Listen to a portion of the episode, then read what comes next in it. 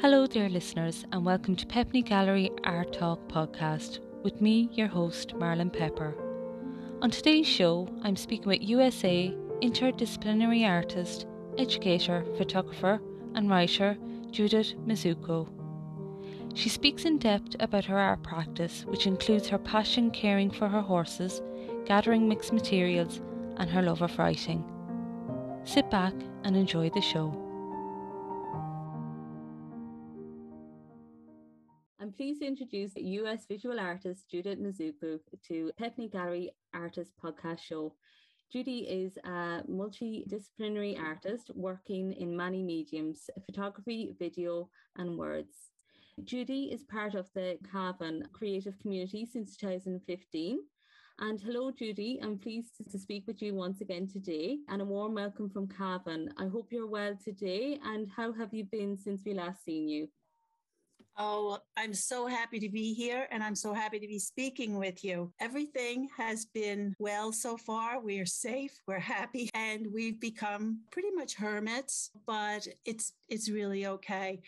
It's very interesting during this whole time of COVID. I haven't found it particularly motivating or creative, but I felt, and especially through the Pepney galleries, the shows, and exhibitions, I have been able to go back into my whole lexicon of work and photographs and just go back, look at them.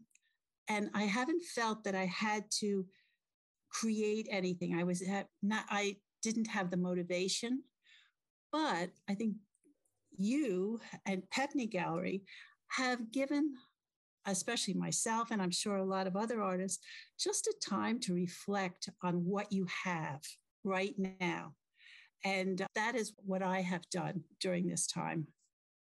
Well, certainly COVID times is a time for reflecting, and many people would state that in different parts of their life. I'm going to bring you right back to a time prior to what we're living in now with no words like restrictions, social distancing, mask wearing, etc., to a time where travel came freely without too much caution and people could shake hands and hugging was a warm embrace, not only from a family member but a stranger. Back to a time in 2015 where we first met in Cavan Town at the launch of the Landscape and Memories first exhibition. It was a lovely time to meet you and for such an exciting event. You came all the way over from the US to Cavan and we welcomed you with open arms. We were certainly excited to see you there at the opening and just to be there beside your own artworks and to meet our artist community as well. Can you tell me about that time when you saw the call for work for the landscape and memory? Of course, I will just go and I'm going to go back even a little bit further because when I saw the call and perhaps I am like many other artists, but I have this one little thing. Uh, when I see a call for art, and I always look for the free, no fee entries. And I saw that and I saw it for Cavan, and it was the landscape and memory. And I saw it and it just clicked with me because when I had three photographs that I had taken the summer before. And some friends of mine and I were up on the North Sea in Germany, and there was horse racing on the seabed. And it was just the most amazing thing that I had ever seen. And visually, it just just knocked you out. And what the most incredible thing was, everything was up close, personal. You saw these animals going, you saw the ships in the background going into Hamburg. And then in a few hours, it was gone. And it was a totally different place. So I thought, oh, this would be just perfect. And when I sent them in to you, you immediately came back and I thought, wow, there's, it was like there was a connection with us somewhere immediately, which was just wonderful. And so for the opening, I just decided we had to go for the weekend to Ireland. You know, there was no there was no question about it. We were going. And it was just it was a wonderful experience. And I'm so glad that we just did it. And yes, it was a whirlwind weekend, but it was great. And it was so wonderful to go out to Cavan and see Mm-hmm. what a creative community you have there. And everybody was just lovely to us. They were so welcoming. And it was a very, very positive experience. And I mean, it was, has the people, the way you curated that show was just wonderful because you had the physical pieces. You also had artists from Argentina, Marta Miranda, yeah. and uh, you could view her pieces. You had the way you did it, it was really impeccable. And uh, then after the show, I think it was the next day, we had lunch together. And I was just so impressed with what you had done that I thought, well, this just can't go to nothing. It just like so much work and so uh, many artists had come together with such really special pieces. That's when we started talking and said, you know, why don't we just, why don't you take it on the road? And I'm sure you thought like, oh my gosh, what is she talking about? Gosh, yeah, yeah. me right back. Now I'm having a look here at the works and just uh, trying to capture back what it was that we saw about your work and what captured it as well. The actual action of the horses, and you could uh, picture the, the sounds of them running through the water.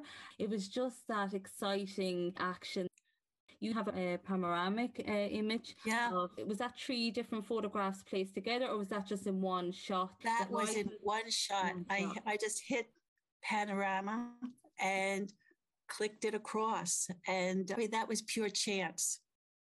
You know that it it came out that way, and I it was I was so fortunate. Could you tell me a little bit more about the, the event that happened that it's, day, Judy?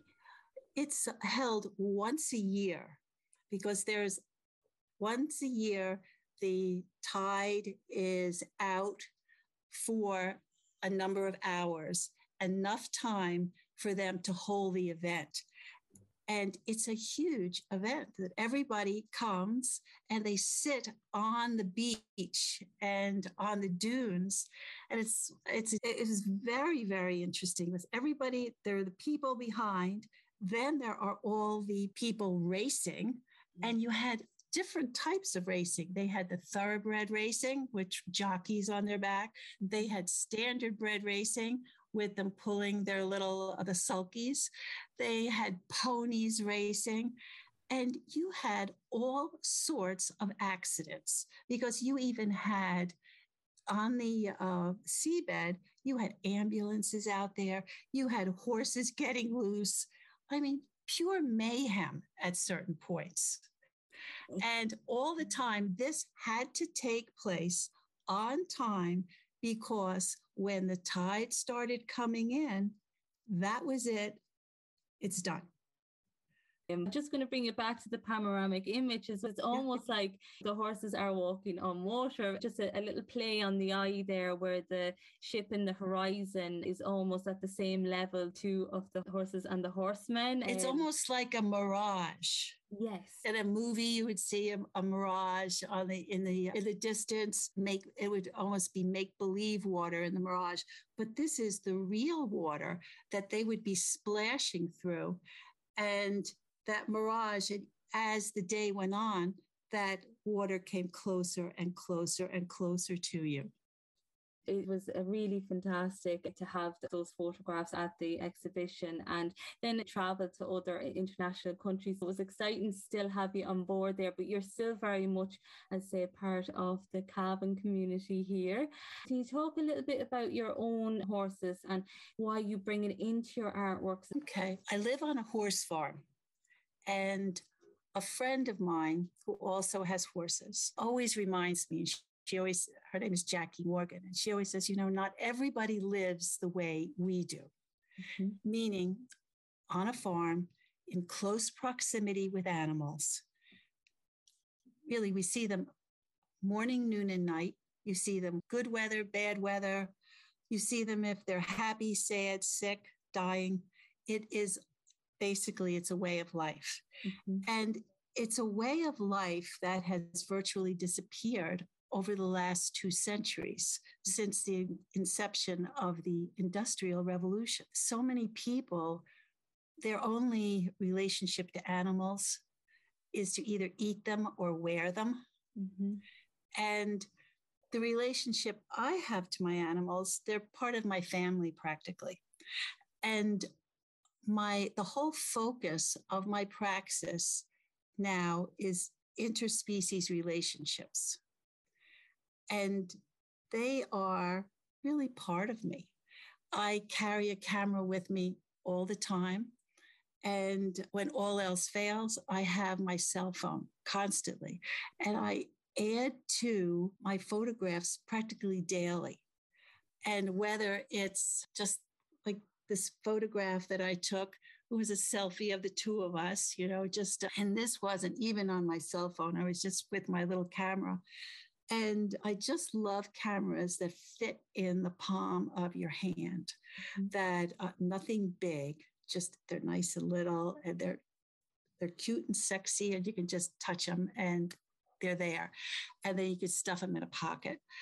But this photograph that you're referring to, the two of us together, our eyes together, that's was for your identity show. And my identity uh, now, like the horses and myself, we're practically one. We really are.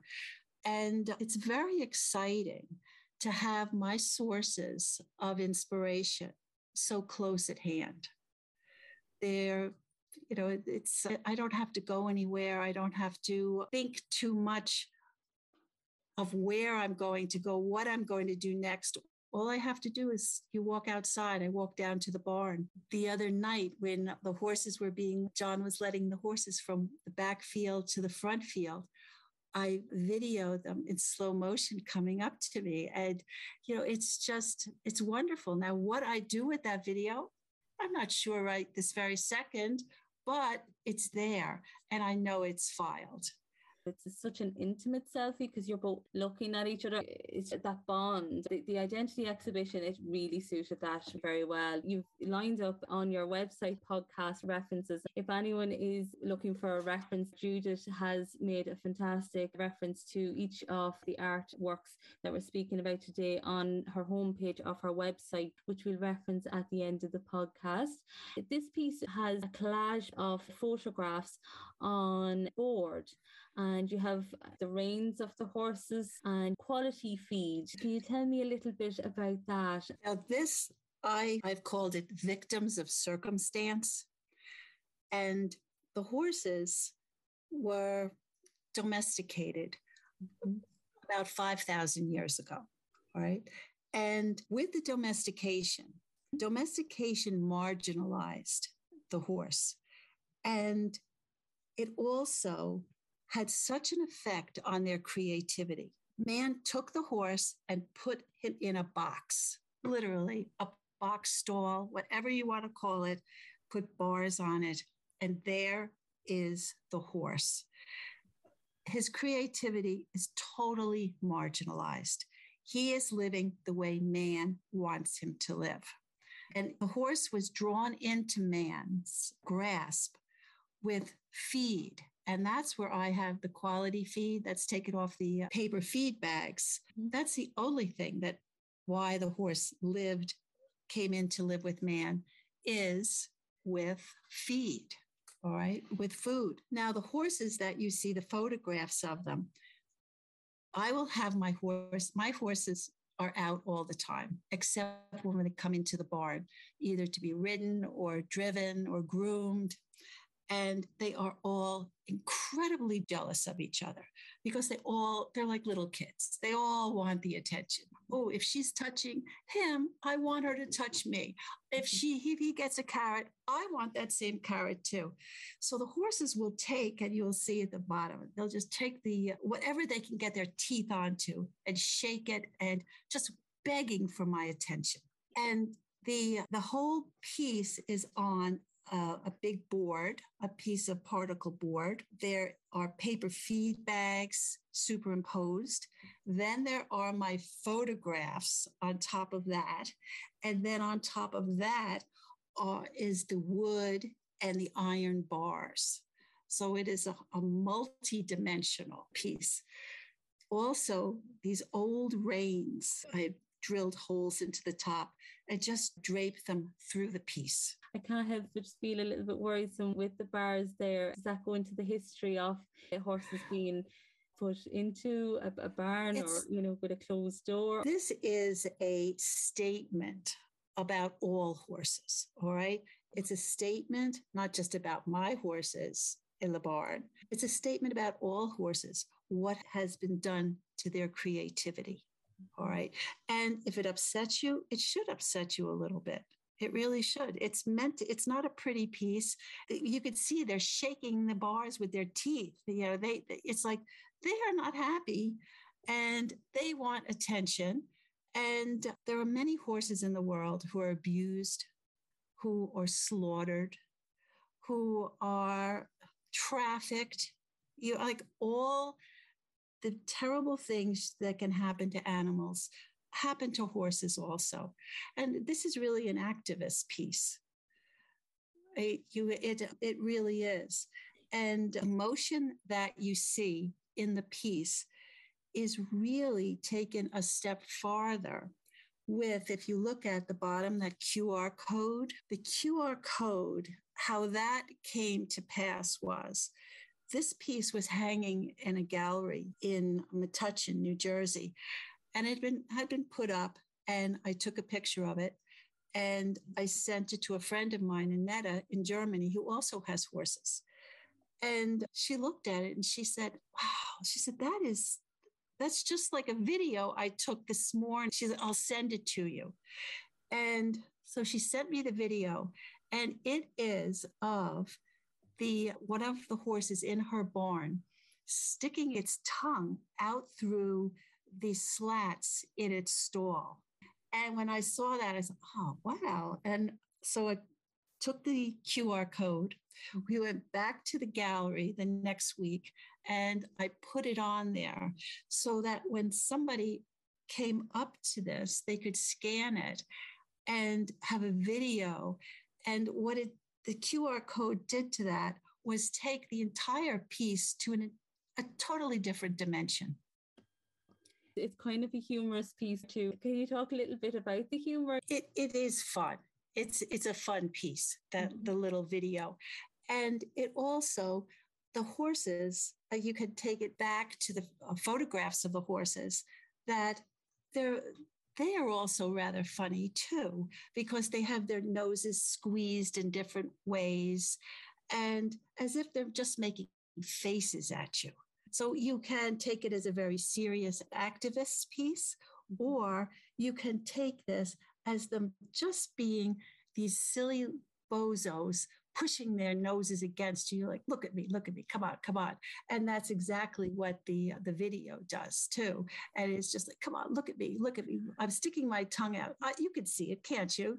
So you can take it both ways that was for our signature piece exhibition that you had those two artworks included. There was a further piece that you did show with us, and it's a completely different piece. It was your sculptural piece entitled Sisters. It's uh, really it's a self portrait of myself and my sister, which I had done a while ago. And this is one of those pieces that I say that you'll do and you just put on the side.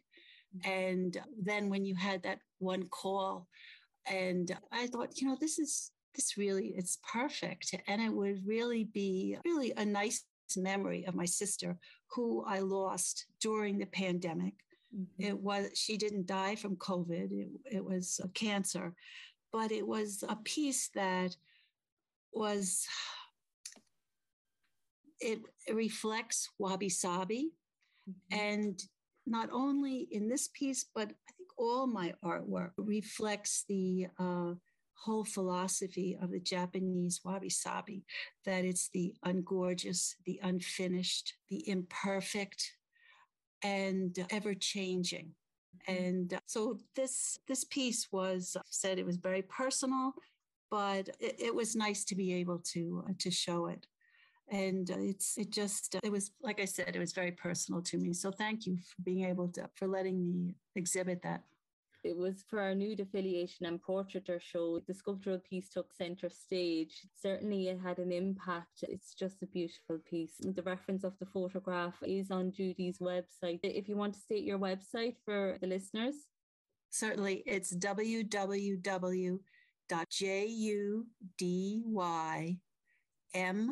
www.judymazzucco.com. That's perfect. Thank you so much for that.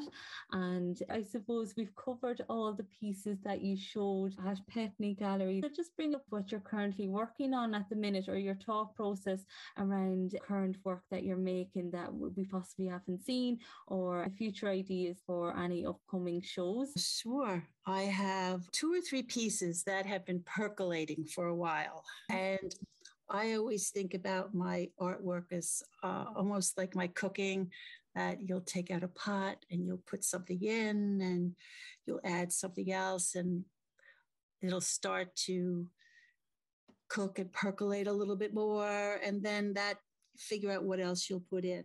Well i usually collect lots of hair soil dirt guinea hen feathers horse hoof clippings and other little bits and pieces of harness.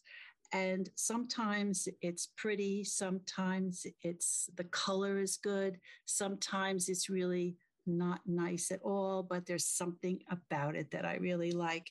And other pieces, there's just a memory of it. It evokes a memory that I, I like. So I will just take these pieces and put them either in the uh, barn or put them in my studio. And what I have working on now is it's a piece with um, the shuttle hook. Now, a shuttle hook is an old, it's a colonial tool that was made to use rugs and perhaps even saddle blankets. Well, I have pieces of horsehair that I have threaded through the shuttle hook and I am putting them or I, am not going to say weaving them in. I am sewing them in with this shuttle hook onto a large piece of uh, canvas bag, and it was a feed bag. And I am using that to map the progress of the horses on the aisle of the barn. And you can just use it to shuttle hook it a little way, and then you'll have to put more in and put more in but it just to me it's the the juxtaposition of the these heavy lines with the lighter lines that are just kind of frayed off at the ends that really they're very inviting to the eye. So i am not sure what else i will add to that but that is one i'm working on. The other one i'm working on started with a piece of and this one i'm calling proof of domestication. Okay. I started with a piece of terracotta clay that I just liked the the feel of it. I it was just flat, it's rolled out. I fired it, I put a little glaze on it, and it sat on the shelf for quite a while. And I had been going and pulling out some burlap, and it just it looked like two of them put together, I thought would work well. And my eventual idea is when I figure out what I'm going to put the burlap on, which will hold everything together, I'm going to shatter the clay and that will be superimposed on the burlap. Now, the shattered clay, what that signifies is about 10 years ago, pottery was found on the steppes of Russia, which is right in now, it's present day Kazakhstan. And inside this pottery was mare's milk. The pottery was found to be about 5,000 years old, or even maybe a little bit older. And the whole sequence of thought was if there is mare's milk in these pots that is 500, uh, 5,000 years old, that is when the first horses must have been domesticated because nobody goes around milking wild horses. Interesting. The inflow between you working with the materials and bringing it back to the history of the horses is just outstanding. How do you feel working with so many different materials and then placing them together? It's the materials and the artists that I have looked at, and I see that get ex- as excited as I do. It was the Spanish artist, uh, Antoni Tàpies, mm-hmm. and that has the matter. And it just, he had such wonderful texture and all the things that he used in his quote unquote matter. Now, the other artists that have influenced me was not a visual artist per se, mm-hmm. was Jorge Luis Borges, the Argentine writer mm. who uh, wrote the short story, The Aleph. Right? The Aleph is the center of the universe, according to Borges. Now, I took that a little bit further, and the center of the universe for both myself and my horses and animals is the aisle of my barn. Okay. And the from that, I went on the next step with Borges was his other short story, Exactitudes in Science, in which he made a map to scale of the uh, province of Buenos Aires, the entire big province. And I'm thinking, all right, now we take this, the aisle of my barn, to the next level of making a map of the aisle of the Barn. And this was the probably the biggest most the piece that really took me far outside my comfort zone. I took dozens and dozens of feed bags, cut them apart, and then placed them together with packing tape. And it's a huge piece. It's um, four meters wide by 12 meters long. And it is drawn completely to scale with everything that is on the aisle of the barn from the stall doors to the tack boxes to the tack the blanket boxes the ladder going up to the hay loft the hydrant for the water the buckets for the water the uh, hay stall the feed stall and then first i drew all these in black I just drew it in black marker and mm-hmm. then painted the paths of the animals meaning the first was the horse. I had a halter that I dipped in the paint, drew where we would be going. And the dog's collar, again, dipped in paint where the dog would go. The guinea hens, their feathers, the cats, and where everything came together was between, of course, the water and the hay and the feed that was the confluence of all their travels. I have a question around the scale of these particular works. Your ideas around the scale? That the scale and the size is dictated by the piece itself. Mm. And it just starts. The mm-hmm. if I am pulping feed bag and then pressing that into the bricks on the aisle of the barn, that goes just by your own personal feel and how big it gets would be as big as you feel that it needs to be. All right. And then others, I have sought out really large feed bags and put them together for when I was using the aisle as my studio. And one horse, my stallion, Luke Jean, was such a wonderful collaborator. He stood on cross ties, and this wonderful horse let me just take his tail and dip it into, I, I used tempera paint for that so I could just wash it out easily. And I mapped his aisle walkings and wanderings. And that was a big piece because he's a, he was a really big horse. And to have this big presence on a really tiny little piece really wouldn't work. And he needed a large presence. So that's why I had, had them opened up really large.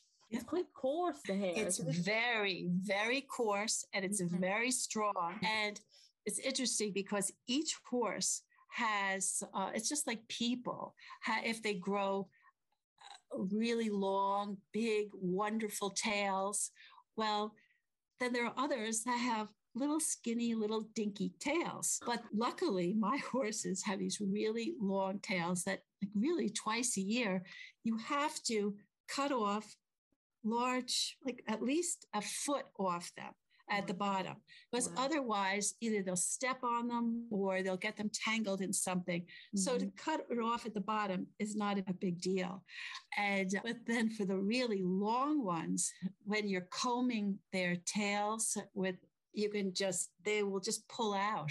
You'll have a number of different ones. And it's really like when you said they're very coarse.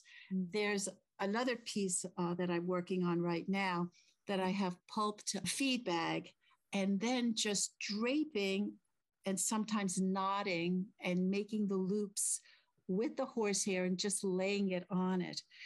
And the lines that are produced are just so wonderful and eye catching. Is that your reference five? Is it there, Judy, yeah, on your website? Yes, yes. That what the third one down.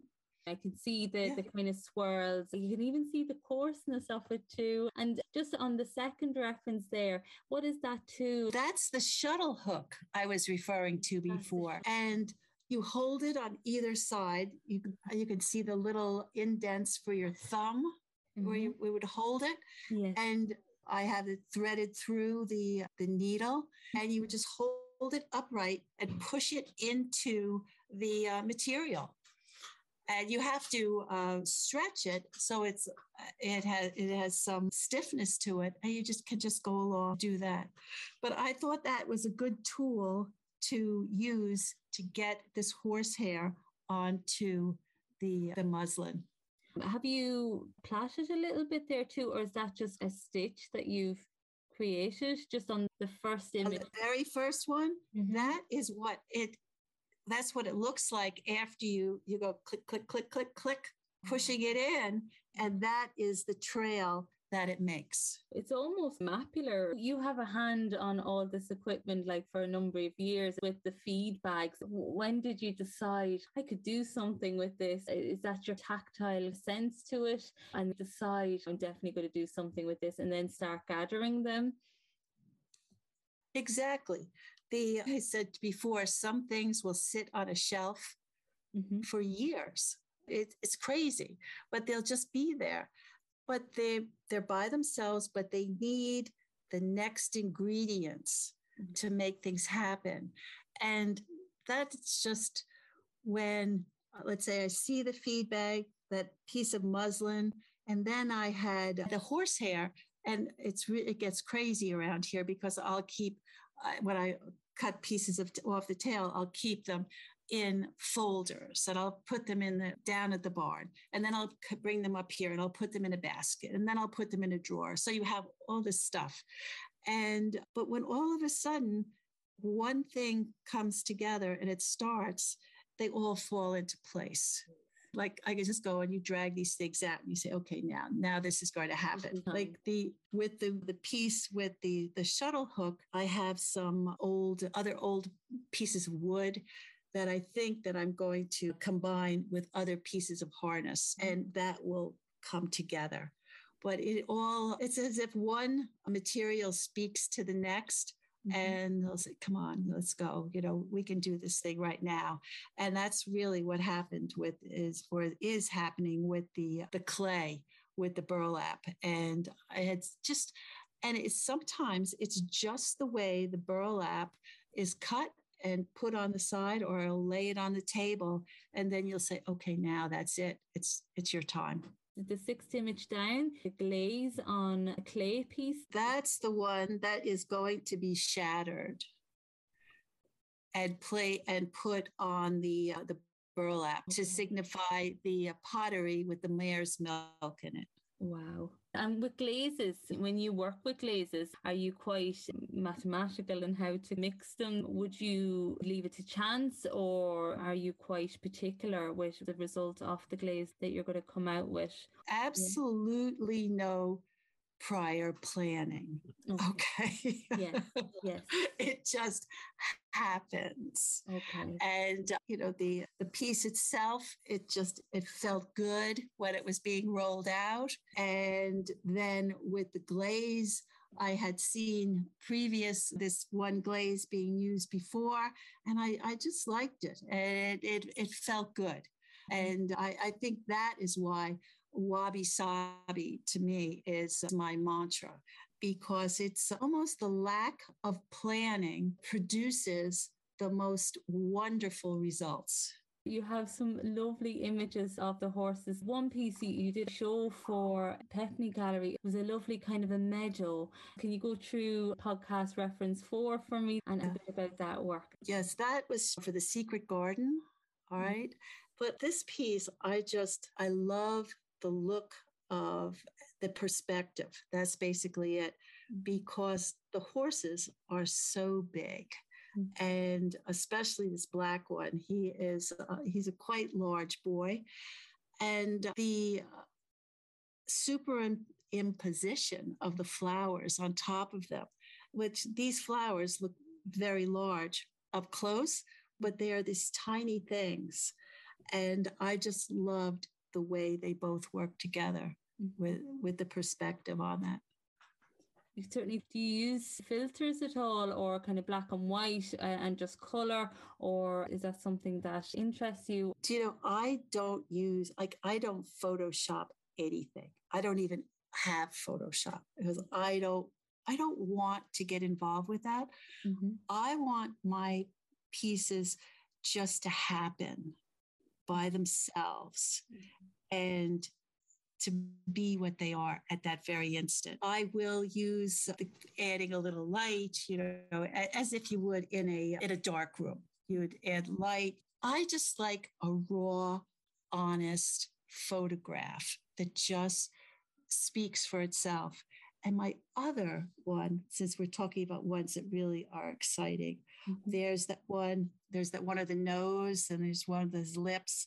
Then mm-hmm. there's one with there's a, a close up of a horse, and then there's a smaller horse in the background. I mm-hmm. think that's one of my all time favorite photographs that you see. And this is actually my horse Wilma and her son in the background. That's Berto. His name is Libertador. And I just loved the perspective of her eye, and she was right there in front of me. And then he is, it's almost a totally different place because it's a different color, and none of that color is added. It is just the way it was. And that's what I love about the photographs that I end up printing because we have, I have tons of them. You'll just go through them and you pick your favorites. And then there's this other one here. Okay, since we're talking about these, that one uh, right underneath of the hoof and the dog in the background. Mm-hmm. And I just love that one. And it's one of my horse's feet. He's standing on the aisle Mm-hmm. And our dog is just almost a ghost in the background, which she did become eventually. But it's like, that's the kind of thing that you look at it and you say, wow, you know, is that like, how did that happen? But it, it, I like that one. The mm-hmm. other one, I have to tell you, there's my very, that top one is of a dog laying with a, a wrap around her. Now, she, I used her for the cover of my debut novella, and it's called The Privilege of Men. All right. And I used her, and it was sort of a play on words because she's really such a privileged dog. But if you look down on the website and say the Privilege of Men, a novella, and you can see it, and you can see her as the uh, cover of the book. Wow. That image as itself there, Judith. It's almost like it could be a cover of a Vogue magazine as well, without it being too kind of stylized. It's captured her in such a lovely way. She you know, posed for me a number of different times, but I just uh, I thought that she would bring something to the cover. And the books that, or the book that this started with, The Privilege of Men, it is about the use and abuse of animals and women, all for the privilege of men. Very strong and, theme. The, the human trafficking, thriller, is that correct? Yes. It's a thriller, it's a mystery, and we like to say that it's Nancy Drew meets Stephen King, all right? But it really it's about trafficking of women mm-hmm. and also the abuse of women and animals. And it's a culture that accepts the and many cultures, most all cultures abuse animals and they abuse women equally. And in this story, it's really it's just all for money. And that's the basis of everything. The neck and i've even started on a sequel all right? I self-published it and i looked for quite a while for a literary agent i tried to get a publisher and then i got over the uh, feeling not being worthy because i couldn't find a publisher and just decided I'm just going to self publish it. And it was really it was a wonderful ex colleague of mine. I have to give her a plug, Jerry Lynn Van Zandt, a, a librarian. She helped me format the whole thing. And we just Kindle press And it was one of the hardest things we've ever done, I must say. Okay. But we we got it done and we proofread it a hundred million times and it got finished. Such a fantastic privilege to have. And uh, we'll put the link in the, the details there so that could be purchased worldwide. In regards to there, Judy, you've done so much over the last few years. Your website is just a whirlwind. On each page, there's something different and something new to investigate. But just on that note, is there anything that you'd like to just add or something else that you'd like to let us know? Well, what I would really like.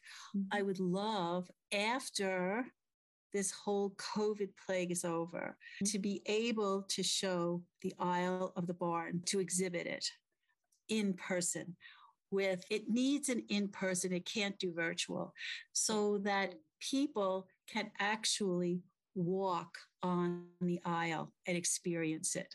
Definitely. It's the first reference on your podcast list on your website. But would you imagine that completely flat or the sides to be up on the wall as it is in the images, how you, you would foresee it?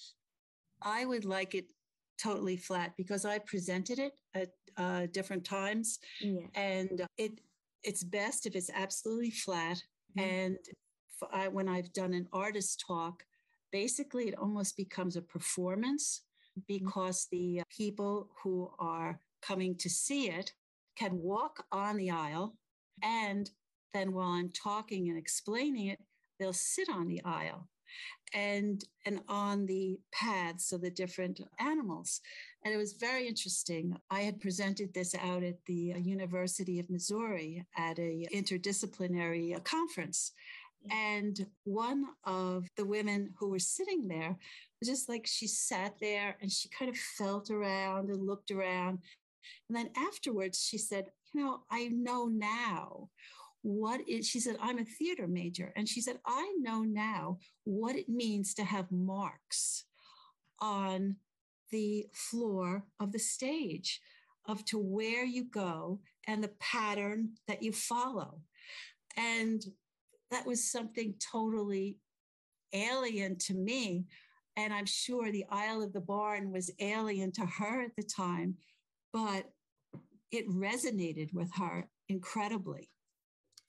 But on that, there, when you make your artworks, you're definitely teaching. You yourself, in, in your own career, you, you were a teacher as well. Isn't that right, Judy? That's true. I taught for 32 years. Yes. And it was, I was very privileged to be able to teach art. And you know, they say that if you do something you love, you you're not really working. You don't work a day of your life. Mm-hmm. And that's really the way I felt about it. It was it was a really wonderful experience. And what was very interesting in teaching was I would try to take the, uh, let's say, I would say the idea that I was presenting to the students so everybody could succeed. So you were not presenting it that only really good artists or very neat people, if you want to say that. You presented it in a way that everybody would get a really positive, take away a positive experience. And even for the students that perhaps had no eye hand coordination, the process would be a wonderful experience for them, not the product. Not the product, the, the journey, the journey. Yes, exactly. Well, I definitely think you're teaching through your artworks and it, it's definitely coming true and you're taking us all on a journey. It's not just the final finished product but I, I do think there's a successful end product as well as the journey. Thank you so much judy for an insightful delightful journey of your artworks and your art practice. Certainly we'll send everyone to your website that you mentioned www.judymazzucco.com so that's j-u-d-y-m-a-z-z-u-c-c-o.com it will place the link for your book, The Privilege of Men and Avina, in the link. So that will be a link to the Amazon page. But Judy, it was absolutely delightful to speak with you. And thank you so much for coming on the show to speak with us. Oh, this has been wonderful. I I enjoyed it as well.